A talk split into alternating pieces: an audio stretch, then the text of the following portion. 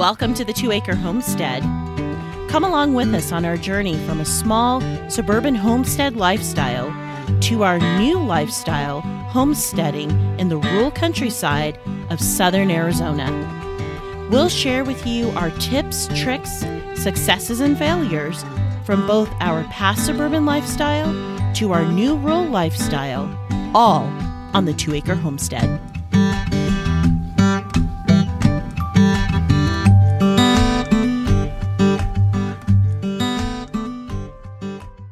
Welcome to the Two Acre Homestead Podcast. I'm your host, Lisa. And Kevin. And today is our season one finale. So what's new with uh, you lately? Well, pretty much the same as it was last week, and that is all hands are on deck when it comes to the garden. So we just planted a bunch of tomatoes. Um, I think I have fifteen... No, I think it's twenty-one, I'm sorry, twenty-one tomato plants that are going in. Some have already been. Um, so, yeah, I've just been really busy with that. And we are still, unfortunately, we're still working on the magazine. We had a little bit of a setback with our magazine, but we are going forward and hopefully we'll have something out for you guys soon. Sounds good. And in a couple of weeks, um, we're getting ready to send our meat birds to freezer camp. Looking forward to that. They're growing, unruly, but you know it'll be it'll be good to have that meat in our freezer, especially when you hear some things. Um, I think you mentioned to me recently you went to the grocery store to get a few supplies, and they mentioned to you the issues that they're running into with not just getting um, food items and so on, but also the prices going up and then what, a shortage of chicken coming up? Yeah. Yeah. I thought that was really interesting. The cashier um, at our one of our local grocery stores, she had said, stock up on as much chicken as you can. She says, because they tried placing orders for their chicken and they are not being fulfilled, both the chicken and flour. So I thought, thought that was really interesting. Um, some scary times we're living in, but I am happy that we are able to put the meat birds in our freezer. So, yep. And it just, yeah, at times like this, it really drives home the point. This is why we're doing this kind of a thing, because this is real, right? You know, there have been times in the past when we were doing this type of thing, gardening, raising animals uh, for food. And, um, you know, we heard these things might happen in the future, but um, it's real now. So it's um, definitely something that gives us a, a little bit of comfort. Yeah. And we're hoping that for all of you that are out there, um, that's why we really wanted to share this podcast is, you know, just to help you along your homesteading journey, um, you know, and help you be prepared, not scared, but be prepared for things that are, um, you know, happening, whether it be a job loss, financial difficulties, whatever the case is, there is some comfort and um, help financially when you can literally grow your own food. So there's the the benefits of growing your own food is, is just superior all the way around, both fi- from a financial perspective, from a health perspective, and um and and also just helping, you know, being able to help your friends, family, community, being able to provide, you know, some extra food and even mental health. It, it helps you because you're outside, you're getting that vitamin D three.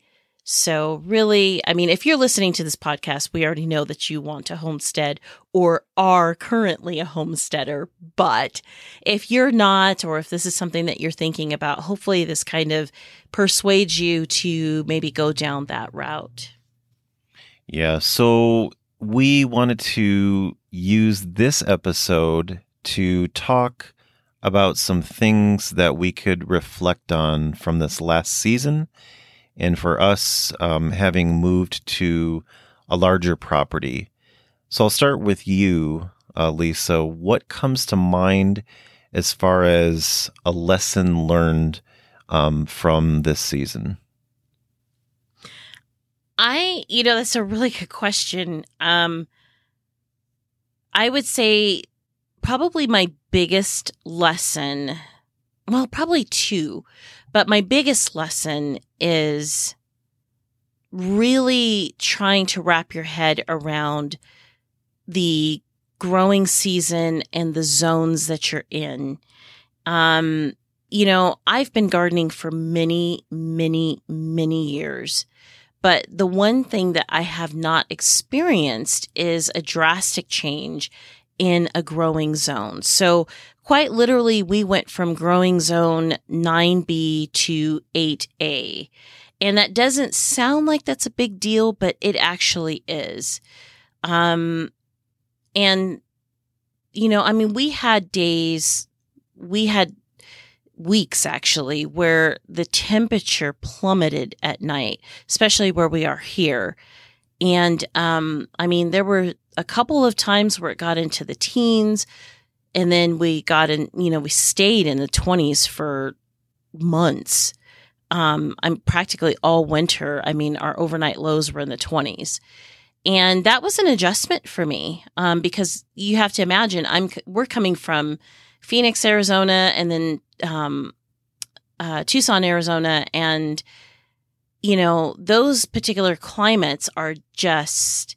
I mean, they're hot. What is it? Our joke is it's hot and less hot, especially Phoenix, and um, it doesn't really get that cold.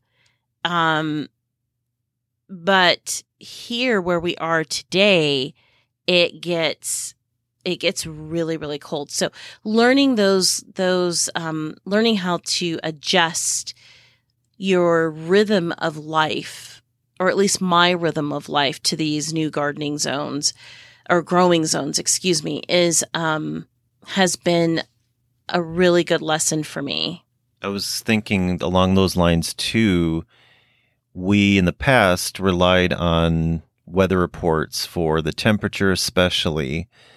And one thing we recently did was got one of those digital um, weather stations that you put a remote sensor out wherever you want. And so that's been interesting too, because we're in an area where there's not a lot of windbreak. We do have a few bigger trees, but not a lot of windbreak. We've got multiple days where it's windy.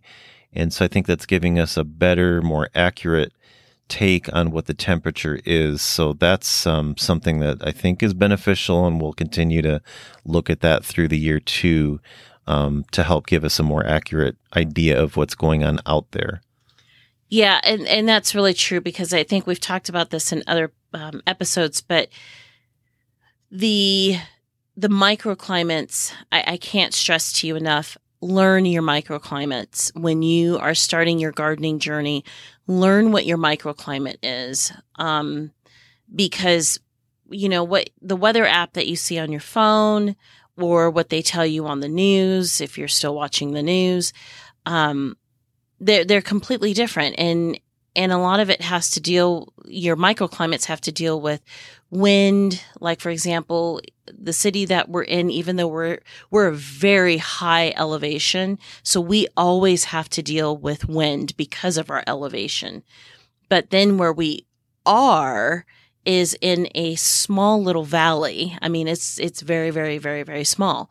But it's just enough so that the cold settles in really deep here. So, you know, other areas, our neighbors, you know, just, you know, minutes, literally minutes down the street can be growing crops that we can't even think about growing right now.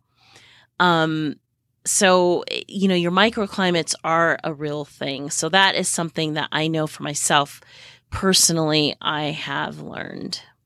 What about you? So when I think about, especially since we've moved to this property, to go back to an episode that we talked about fo- before, um, having a plan helps you to save time and effort.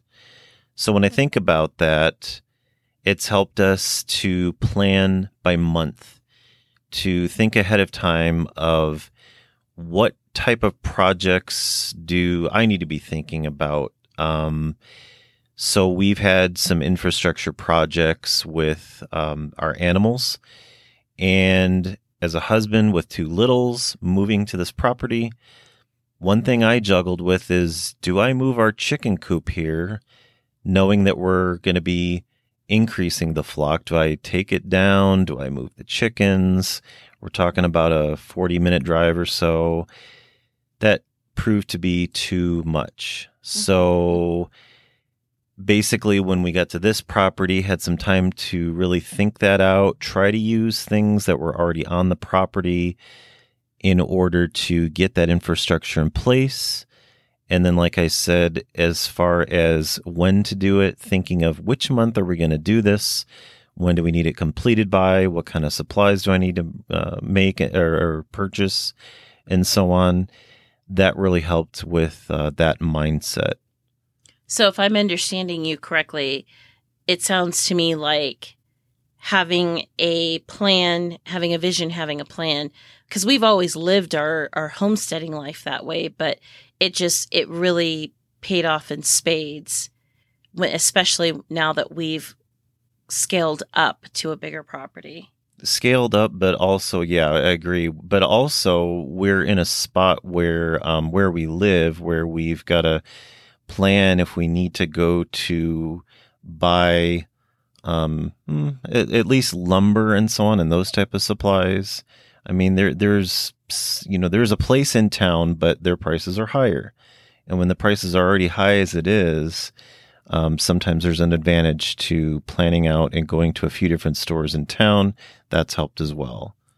That's and that's right, because we we're about forty minutes away from town, so We're, it's not like, you know, we can just jump in the car and just go. It, it takes planning, it, you know, that that's some time for us to, to, you know, drive to the next, to the next uh, city. And, you know, having littles as well. Yeah. I mean, I can't take the littles and, you know, juggle two by fours and plywood and things like that. So they don't, they don't have those lumber carts set up Uh, to do that, and I'm not going to swing around a board that's eight feet long, you know, over my kid, but, you know, those type of things. So I've learned that, you know, sometimes I've got to make those trips myself, maybe, um, you know, and you, you need time to think. I mean, you can plan, you can say, I'm going to buy fifty of these and one hundred of these and so on, but um, just being there, you need some time mentally to kind of wrap yourself, your head around what you're, what you're going to do. So that's, uh, you know, that's been a, a learning experience too. So another thing that came to mind when we were reflecting on this season is we looked at the stats for this podcast, and we were surprised at what episodes were more popular um, with our listeners. Mm-hmm. And I think the most popular one was how to start homesteading. And I think the one that was downloaded the fastest was, does homesteading save you money? That one was downloaded the fastest, and also inflation proofing your pantry. So that kind of gives us an indication of where everybody's coming from, what everybody is thinking in terms of homesteading. It was really interesting to see. Yeah, so it brings to mind something I was thinking about. Even if you're still kind of in the planning stages, or, you know, maybe you're thinking, maybe I should have done a little bit more by this point, don't feel that way. Don't dwell on that. Um, we're happy that you're here listening. We're happy that you're here wanting to learn. And we're not trying to sugarcoat anything. We're trying to tell you the frustrations, the things we've learned, the things we oopses we've made, and so on. Um, but just make a change. Um, you know, it starts with mentality, but taking action is sometimes, honestly, the hardest thing. So you can probably read a lot of stories about athletes. You can read about people who set just goals for careers, whatever it is, any type of goal in life. And what where a lot of people fail is they don't take action. So, you know, you got to start with mentality, but take action. Small steps are better than no steps. So don't dwell on, I should have done this, I could have done this, especially if you're thinking where things are right now, it's harder to find products, the prices are up and so on. Um, you know, we're here to to support you as far as sharing even the things that have uh, been challenges for us, things that have not worked. But it's kind of, um, you know, a pep rally, so to speak, to be able to encourage you to um, go ahead and implement what you want to do, what you want to accomplish uh, for yourself, um, but also for your family. Yeah, I I totally agree with everything that you've said, because the, and especially when you talk about the mindset, because, you know, there's different, everybody likes to have a label on everything. And, and I don't know why or where that has fallen into place in society, but, you know, there's some people that have a prepper mentality. There are some people that are more homestead. Um, and then there are some people who think that, you know, if you choose to have Um, if you choose to the lifestyle of a homesteader, that, you know, you're, they kind of equate you to like being a prepper or, you know, a doomsdayer or somebody who's looking at things negative. And, and it honestly couldn't be more opposite. Um, you know, for, uh, at least for us, uh, homesteading for us is more of the mentality of being a producer and not a consumer. Um, and being in charge of your own food and, you know, shortening the gap between, you know, the truck, so to speak, and your, and your home. So, you know, we hope that, you know, most people listening to this podcast, you know, most of you start to implement plans where, you know, you go right to your backyard to get your vegetables instead of going to the grocery store. Um, and as you progress, you know, getting your meat from your own home or from a local farmer, um, if you're not in a situation where you can provide for your own meat. But, you know, shortening that gap, shortening that supply chain is really going to be helpful. What you choose to do with that shortened supply chain is going to be up to you and your mindset. But, you know, as a homesteader, just having that control over what, you know, what you choose to eat, because, you know, there's that expression, you are what you eat. And that expression is very true. I mean, it literally is true. You are what you consume. So if you consume food that has been altered, if you consume food that's been injected, I mean, Lord knows, we know, most of us know that, you know, if you look at the package of chicken, it's going to say that, you know, it was, it was injected with broth. Well, who knows what that broth was, and why do you need to inject the chicken with broth anyway? But, you know, you, you are becoming, you literally are what you are consuming. So, you know, we don't, as a homesteader, you know, I know for myself, I don't want to consume all of that stuff. So, you know, being that producer, producing your own food, taking charge of what you consume and what becomes a part of you and your family is really essential. So before we wrap up this uh, episode, just wanted to touch on a couple other things. Um, we wanted to announce that we've relaunched our website, the two acre homestead dot com. Looks slicker. Um, we're going to be adding some more features very shortly, and we'll get into more of that later, but we're happy uh, that that's there. And then also for season two, just a little bit of a teaser, so to speak. Um, what are we going to be adding? Well, I'm excited to say that in season two, we're going to be doing a few interviews with you, the listeners. Um, we've chosen two particular listeners, and we're going to do, on two different episodes, we're going to be doing interviews where they can ask us questions, and we'll be helping them on their journey um, into the homesteading world. So I'm really excited about that. Okay, so we're going to take the month of May off, May twenty twenty-two, from recording the podcast. We'll have some new episodes starting in June. And part of our planning, part of what we're going to be working on is new video content. We'll be adding video content to the podcast, and then we'll also be adding video content uh, to YouTube. So those are some things that uh, we're looking forward to uh, bringing to you, to our listeners. So as always, as we um, like to wrap up our episodes, thanks for listening, and be safe out there.